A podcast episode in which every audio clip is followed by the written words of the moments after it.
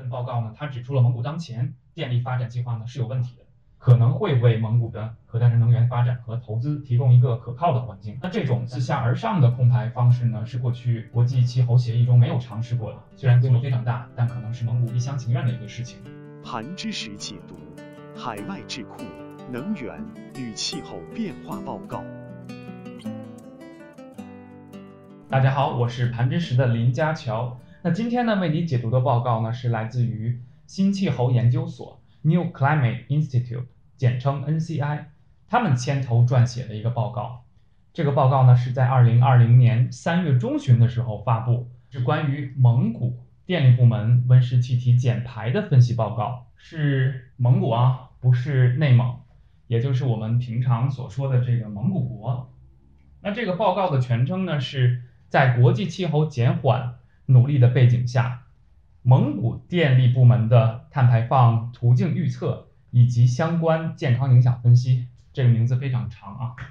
那对原文感兴趣的听众呢，也可以点击音频文稿中的报告链接进行阅读。那我再稍微说一下，为什么是我们要解读一份这个蒙古的报告呢？这个由来其实是因为去年谭之石的团队呢去走访了。在乌兰巴托的好多家的机构有智库，呃，这个大学的学者，也有这个 NGO 的同事。那我们当时就啊跟这个德国合作机构的 GIZ 的这个同事呢进行了这个交流。在这个持续的交流中呢，他们也会去给我们去更新啊蒙古那边的这个研究的动向。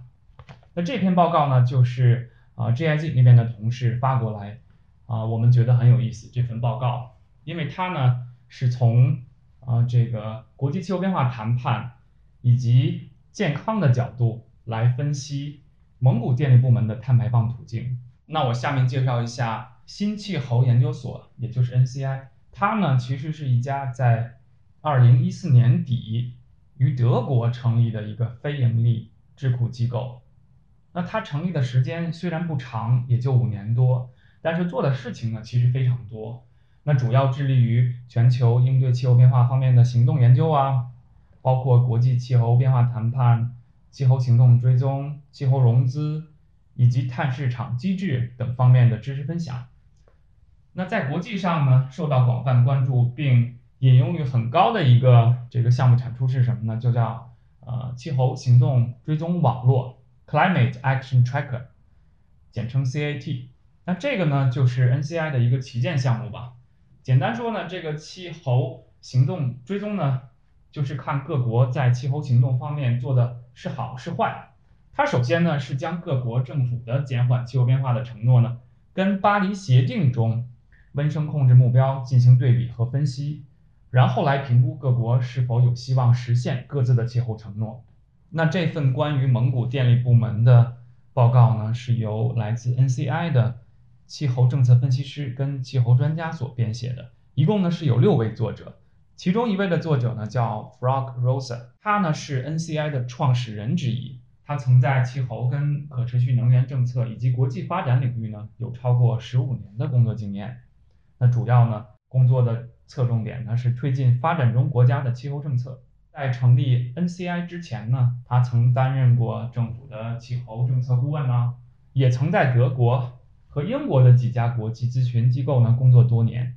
那相比之下，其他的几位作者呢都比较年轻了，但他们都致力于国际气候行动追踪，也在这个定量分析温室气体排放轨迹情景方面呢颇有研究。那这份报告呢其实是国际气候倡议 International Climate Initiative，简称 IKI 的一个项目产出。那这个项目全称呢是东南欧、东欧。南高加索以及中亚国家的气候政策能力发展第三期这个项目呢，是由德国政府资助，主要呢是由 NCI 跟德国国际合作机构，也就是刚才提到的 GIZ，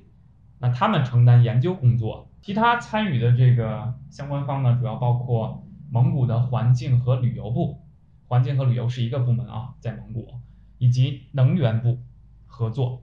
那结合蒙古国内专家的意见。它的目的呢，其实是在二零一八到二零二零这个期间，蒙古呢因为需要更新自己的 NDC，NDC 也就是国家自主贡献，我等一下会讲。那在这样的一个背景下呢，是为蒙古国呢主要利益相关方提供电力部门的政策讨论以及政策建议。那我再多说两句 NDC 啊，它的全称呢是国家自主贡献，英文呢是 Nationally Determined Contribution。那中国呢是在二零一六年九月的时候正式批准了巴黎协定，并且提交了 NDC。那简单说呢？NDC 就是各国向联合国提交自己的气候行动目标，然后通过汇总找到差距，再通过分摊呐、经济援助、技术转移等方式来提高全球温室气体减排的力度。巴黎协定呢是联合国气候变化框架公约，简称 UNFCCC，它之下的继京都议定书之后呢第二份具有约束力的气候协议，并为2020年以后全球应对气候变化行动呢做出了安排。该协定的目标呢，其实是依赖于各国对于 NDC 的一个努力。那这种自下而上的控排方式呢，是过去国际气候协议中没有尝试过的，所以这也给各国提出具有雄心的减排目标呢，提出了很大的挑战。因为要同时这个兼顾各方面的诉求，然后还要在啊协调出一个非常有雄心这样的一个减排目标。那更多的信息呢，也可以参考我之前写过的一个文章了，在我们的微信公众号里有发表，网站上应该也有。那这里我其实是有点啰嗦了啊，但我其实是为了照顾大多数听众吧，做一个气候变化谈判的一个背景介绍。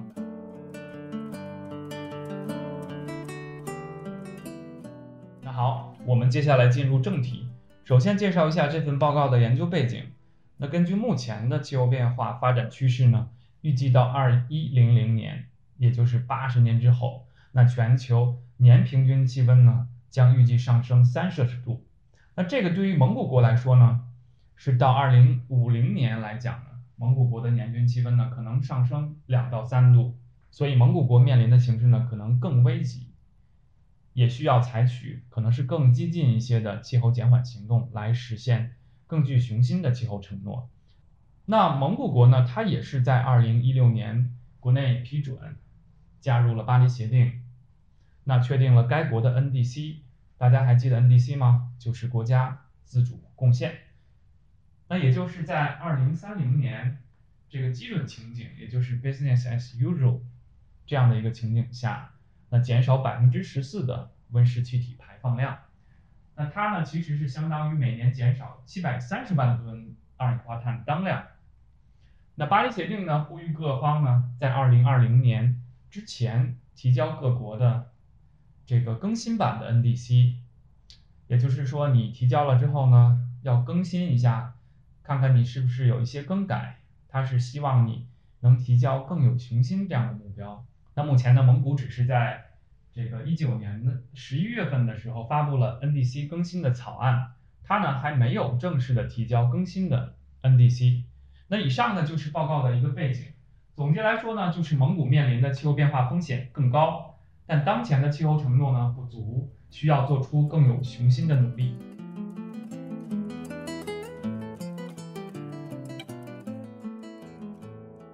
那了解了这份报告的研究背景，下面解读为什么是研究电力部门的排放途径预测呢？首先呢，第一点就是蒙古电力部门煤炭的依赖程度太高了。煤炭发电的碳排放呢又很高，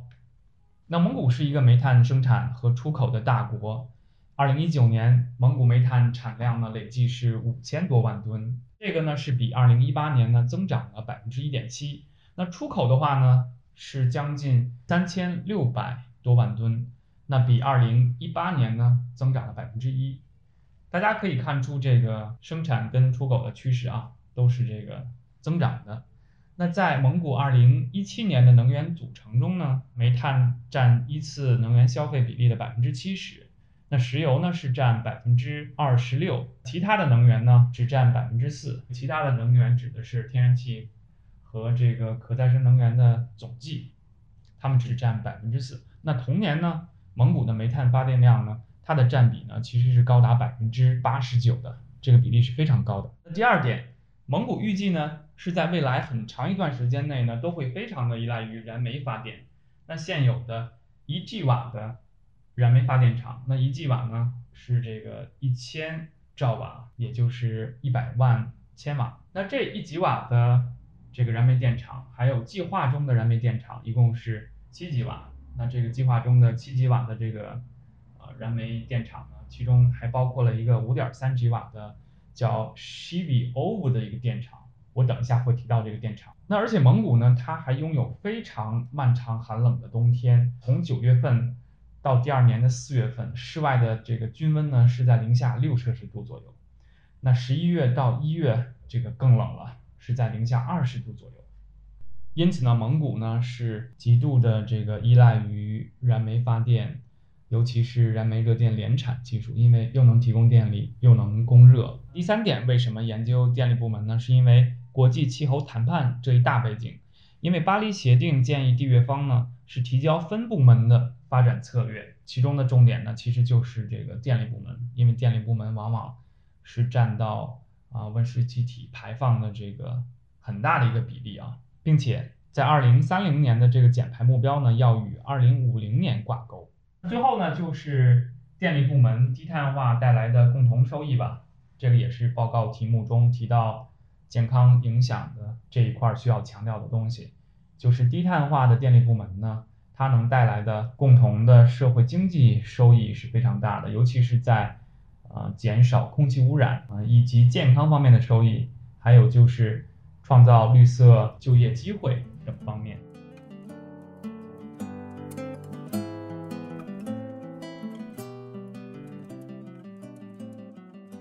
除了为什么这份报告专门研究电力部门排放途径预测之后呢，我简单的介绍一下这份报告所用到的研究方法。那这份报告运用的是情景分析的方法，对蒙古电力部门呢分成两个情景，一个是照常发展的情景，它取名叫 CDS（Current Development Scenario），另外一种呢是巴黎协定情景 （Paris Agreement Scenario），简称 PAS。那在这两种情景下，电力部门未来发展是什么样的？照常发展情景，也就是 CDS 呢？它是指在当前的国家政策和蒙古政府2018年电力装机扩张计划得到充分执行的这样的一个假设之下，对电力部门碳排放轨迹进行量化。那巴黎协定情景呢？就是基于巴黎协定下可再生能源电力占比的文献预测。所以简单说就是啊，照常发展。情景呢是根据政府的规划，那巴黎协定的情景呢其实是根据这个不同的文献对电力排放部门啊排放的这样的一个预测。情景分析呢，它主要是用叫 Prospect Plus 这样的一个情景评估工具呢，对两种情景下的碳排放量进行预测。那在得到碳排放数据之后呢，它再利用电力供给造成的这个空气污染产生的这个。影响这样的一个模型叫 AirPolyM X，那它呢来量化从照常发展的情景过渡到巴黎协定的情景所带来的潜在的健康收益。那健康影响的评价呢，主要是基于三种污染物，嗯，也就是 PM 二点五、细颗粒物，还有就是氮氧化物以及二氧化硫这三种。那根据发电量和污控设备呢来估算。污染物的排放量，然后通过 GIS 对每个发电厂暴露的人口数量呢进行估算，再根据暴露剂量反应方程计算出两个健康关键指标。第一个呢是死亡率，包括早死率；那第二个呢是生命损失年 （Years of Life Lost）。这两个模型呢都是基于 Excel，那它呢是之前提到的一个 IKI 那个项目的产出。那工具其实是很重要的。所以呢，项目组呢也很用心，他们把这个模型呢做成了 Excel 的形式，使用的门槛呢也比较低。那这两个工具呢，在 NCI 网站上都可以免费下载使用。网站上呢，对每个工具呢都有啊专门的一个教程，你可以根据教程来操作，自己设定想要的情景啊，设定电厂的属性啊，比如说啊装机容量啊、寿命啊等等。那这两个工具呢，都很容易上手操作，而且使用界面呢也都比较简洁。同样，也可以在音频文本的末端呢，直接点击 NCI 的官网获取。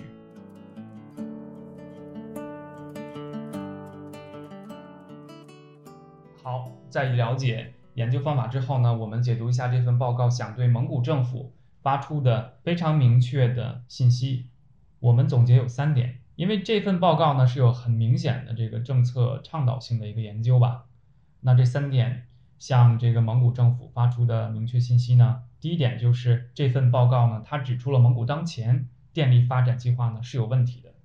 那根据报告中的这个照常情景的预测呢，如果二零一八年十月蒙古能源部公布的煤电产能扩张计划，也就是这个一点七吉瓦啊，其实是刚才提到的那个。七吉瓦，然后减去五点三吉瓦，剩下的这个一点三吉瓦。至于为什么没算五点三吉瓦那个电厂呢？等一下再说。那如果这个产能扩张计划都能实施的话呢，即使是在未来电力需求持续增长的这样的前提下，都足以满足蒙古到二零五零年的电力需求。那这个说明什么？说明煤炭产能扩张的装机容量呢，将会导致蒙古从二零二二年开始，这个电力供应一个大幅的过剩，而且那些装机未来呢，很有可能成为搁置资产，因为发电量呢是远高于需求的。那当然了，这份报告也存在一个问题，就是它其实没有充分考虑到散煤的使用如果被电力替代，以及交通电动化程度如果要这个高于预期的话。那模型中其实对未来电力需求呢，有可能是被低估的。那说完煤电呢，再说回可再生能源。那虽然蒙古在未来十年也有基于水电和风电的可再生能源产能的扩张的计划，但是该研究的模型分析结果表明呢，在二零三零年到二零五零年这二十年期间呢，蒙古的发电结构不会发生重大的变化。煤炭发电呢，依旧是蒙古发电结构的重要组成部分，而且可再生能源产能扩张的目标呢，过分依赖于水电。在二零二零年到二零三零年期间规划的可再生能源产能中呢，有超过百分之六十呢都是水电。那由于潜在的环境影响，还有就是气候变化导致项目运营可能会受到影响，那这些水电项目呢，是否能够正常的开发？还面临着较高的不确定性，主要呢是由于融资的困难呢，以及电网连接等问题。那二零一九年修订的可再生能源法可能会为蒙古的可再生能源发展和投资提供一个可靠的环境，但是所有计划中的项目呢是否能得到实施，仍需日后进一步的观察。按照目前蒙古政府的燃煤电厂扩张计划，以及刚才提到的。开发新水电项目的不确定性，那蒙古未来的碳排放量呢，将不会显著的降低。长期而言呢，蒙古如果按照当前的电力发展计划来发展的话，那蒙古的碳排放量并不能与巴黎协定下的温升控制目标保持一致。那下面再说一下，就是巴黎协定情景的结果，它呢是基于可再生能源的加速的一个普及，预计到二零五零年呢。蒙古的碳排放量与二零一五年的水平相比呢，需要大幅的减少百分之六十到百分之一百。那这个百分之百意味着什么？意味着就是到二零五零年，所有的能源都是来自于可再生能源，或者是辅以一定程度的 CCS。CCS 就是碳封存与捕获。但是考虑到蒙古对煤炭的高度依赖，蒙古政府可能会选择在二零五零年之后。较长的时间内呢，还要运行燃煤电厂。为了履行其气候承诺，蒙古政府在二零五零年以后呢，不应推迟逐步退煤的政策。所以总结来说，如果蒙古按照照常情景发展的话呢，那未来煤电将避免不了成为搁置资产，也就是浪费在那儿不用。那这个呢，其实是造成了巨量的投资浪费，又排放大量污染物。那如果按照巴黎协定的情景发展呢，把排放控制住的话，蒙古政府呢就需要重新的去审查目前燃煤电厂的扩建计划，以避免建设根本就不需要的这些燃煤电厂。好，那报告中的第二个我们觉得非常重要的要点是什么呢？就是电力供应部门中长期规划对未来碳减排是十分重要的。那巴黎协定要求所有的缔约方呢都制定和交流。长期温室气体排放发展战略，也称为长期策略 （long-term strategies）。在二零二零年，各缔约方呢就要提交更新的 NDC 以及长期战略。那各部门的中长期规划呢，也是必不可少的，尤其是排放大户电力部门。那尽管缔约方应该分别向 UNFCCC 提交长期战略，但是理想的情况下呢，各缔约方应将2030年的中长期减排目标与部门层面的战略联系在一起，概述各部门在2050年的。碳减排愿景，那简单说就是应该把二零三零年的目标呢跟二零五零年挂钩，这样呢就可以提高缔约方长期规划的透明度跟可信度，而且呢能明确需要国际社会提供的财政跟技术支持到底是多少。那直到二零三零年呢，两个情景之下的电力部门的碳排放差别呢其实是不大的。那有些这个巴黎协定的情景呢，甚至还高于照常发展的情景，因为这个不同的文献呢是给出了一个范围。那但是在二零三零年之后，情况就不一样了，两个情景的差距呢就逐渐的拉大了，主要是因为蒙古目前 NDC 和主要能源规划呢都是针对二零三零年的，那蒙古决策者呢其实是应该利用电力部门的巴黎协定情景所给出的这个排放范围分析呢，来为电力部门的低碳发展规划呢提供参考，并且向国际社会通报资金跟技术方面的需求。那最后一个要点呢，就是该报告呢，它是想警示蒙古政府燃煤电厂导致的空气污染会带来负面的健康影响。那尽管蒙古大多数颗粒物的排放呢，主要是来自于供暖和做饭的散煤燃烧，还有就是车辆尾气排放，但是燃煤发电呢是蒙古空气污染的第三大来源。根据亚航的报告呢，是约占百分之六左右。那如果目前的燃煤电厂扩张计划得以全面实施呢？那在二零二零年到二零五零年这三十年的期间呢，预计会有一千五百多人因燃煤电厂造成的空气污染呢而过早死亡。那平均每年呢是五十人这样的一个规模。那换算成生命损失年呢是四万多，其中超过百分之七十的健康影响呢是由。尚未运行的，也就是计划中的燃煤电厂造成的，其中呢也包括 Shiviovo 这个燃煤电厂。那这个分析结果呢，仅是保守的一个估计。那污染物对儿童的影响啊，其他的污染物对健康的影响啊，以及乌兰巴托的这个地形的特征，因为乌兰巴托是群山环绕，空气干燥寒冷，污染物呢其实是不易于扩散的。那这些因素呢，其实在模型中呢没有被充分的考虑。那过早死亡和生命损失年呢，可能比这份报告估计的还要高。上面提到了这份报告，我们总结出来的三个要点。那下面呢，我说一下这个报告跟中国的联系，这个可能是啊很多人感兴趣的一个方面吧。刚才我们一直提及 Shiviovo 这个燃煤电厂。那这个报告中所提及这个电厂呢是五点三 g 瓦，也就是五百三十万千瓦这样的一个规模。那这个电厂规模其实是非常大了，给大家一个这个数字参考吧。那国内目前最大的燃煤电厂啊，也就在这个二点五 g 瓦这样的一个水平吧，也就是二百五十万千瓦这样的一个水平。那在建设中呢，有一个电厂呢。啊，可能是刚刚要接近于四 g 瓦这样的一个水平。那五点三 g 瓦，你想想这个规模其实是非常大的。那根据蒙古政府的规划，这个发电厂呢是计划将所有的电力供应给中国。那这个电厂是在二零零五年就开始筹建，之后呢被推迟了好几次。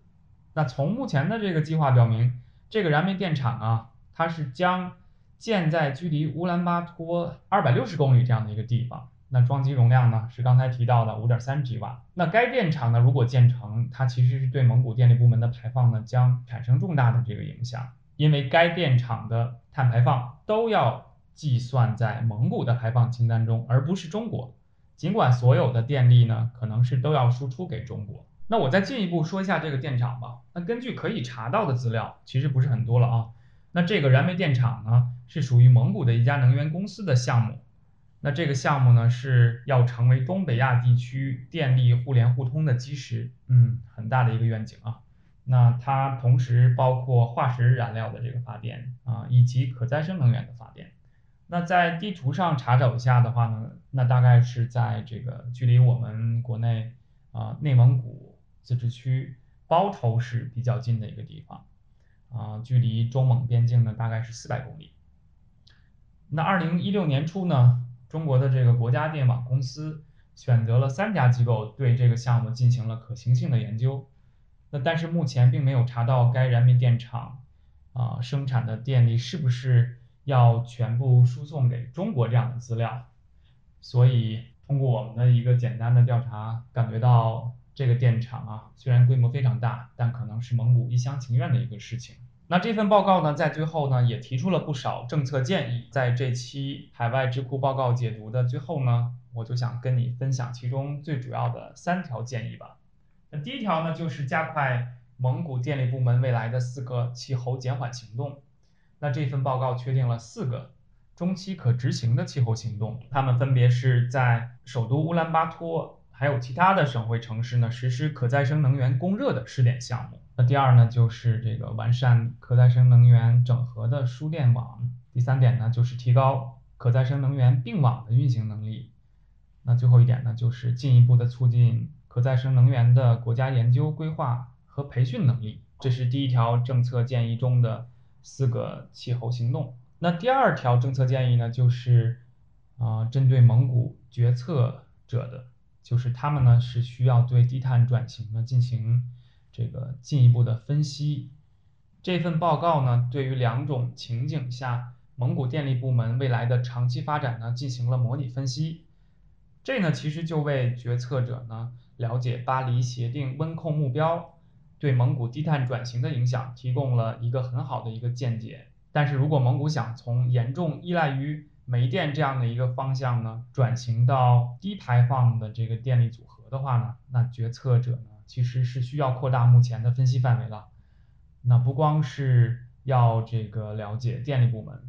还要了解低碳转型对其他部门的影响，比如说这个煤矿开采部门呐、供暖部门呐等等。例如呢，有必要研究蒙古如何找到替代的收入，来替代什么？来替代煤矿开采的收入，因为这是很大的一部分政府的收入来源，以确保未来的经济增长。还有呢，就是描绘出呢，到二零五零年如果没有化石燃料，蒙古的供暖部门呢可能会是什么样子？报告的最后一条政策建议呢，就是蒙古的决策者呢，他需要考虑那些逐渐淘汰煤炭而受到影响的地区和社区，如何规划一个公平转型，也就是 just transition。那这份报告探讨了蒙古气候减缓活动可能带来的社会经济效益。例如呢，避免过早死亡啊，或者创造就业机会这样的一些社会问题跟经济问题。那作为全球逐步淘汰煤炭燃烧努力的一部分，那跟煤炭这个相关的工作岗位呢，在未来其实是充满了不确定性。因此呢，蒙古决策者呢，需要积极的为那些受到煤炭相关工作岗位减少影响的那些社区呢，进行一个这个。公平转型的过渡的一个指引，并且提供必要的援助。那最后我想说的就是，蒙古它的碳排放呢，目前虽然很小，都不到全球总排放的千分之一，但是呢，在目前的国际气候谈判的新形势下呢，就是不论大小，不论发达贫穷，那气候变化议题呢，是需要全球的通力合作。那我们的目光呢，也不能。仅仅的局限在减少了多少温室气体排放，而是这些减排的举措呢，能带来的共同的收益到底是什么？那这期的海外智库能源与气候变化报告解读呢，就到这里了。如果你有什么疑问或者对这份报告感兴趣呢，可以留言与我们取得联系。那我们下期再见，拜拜。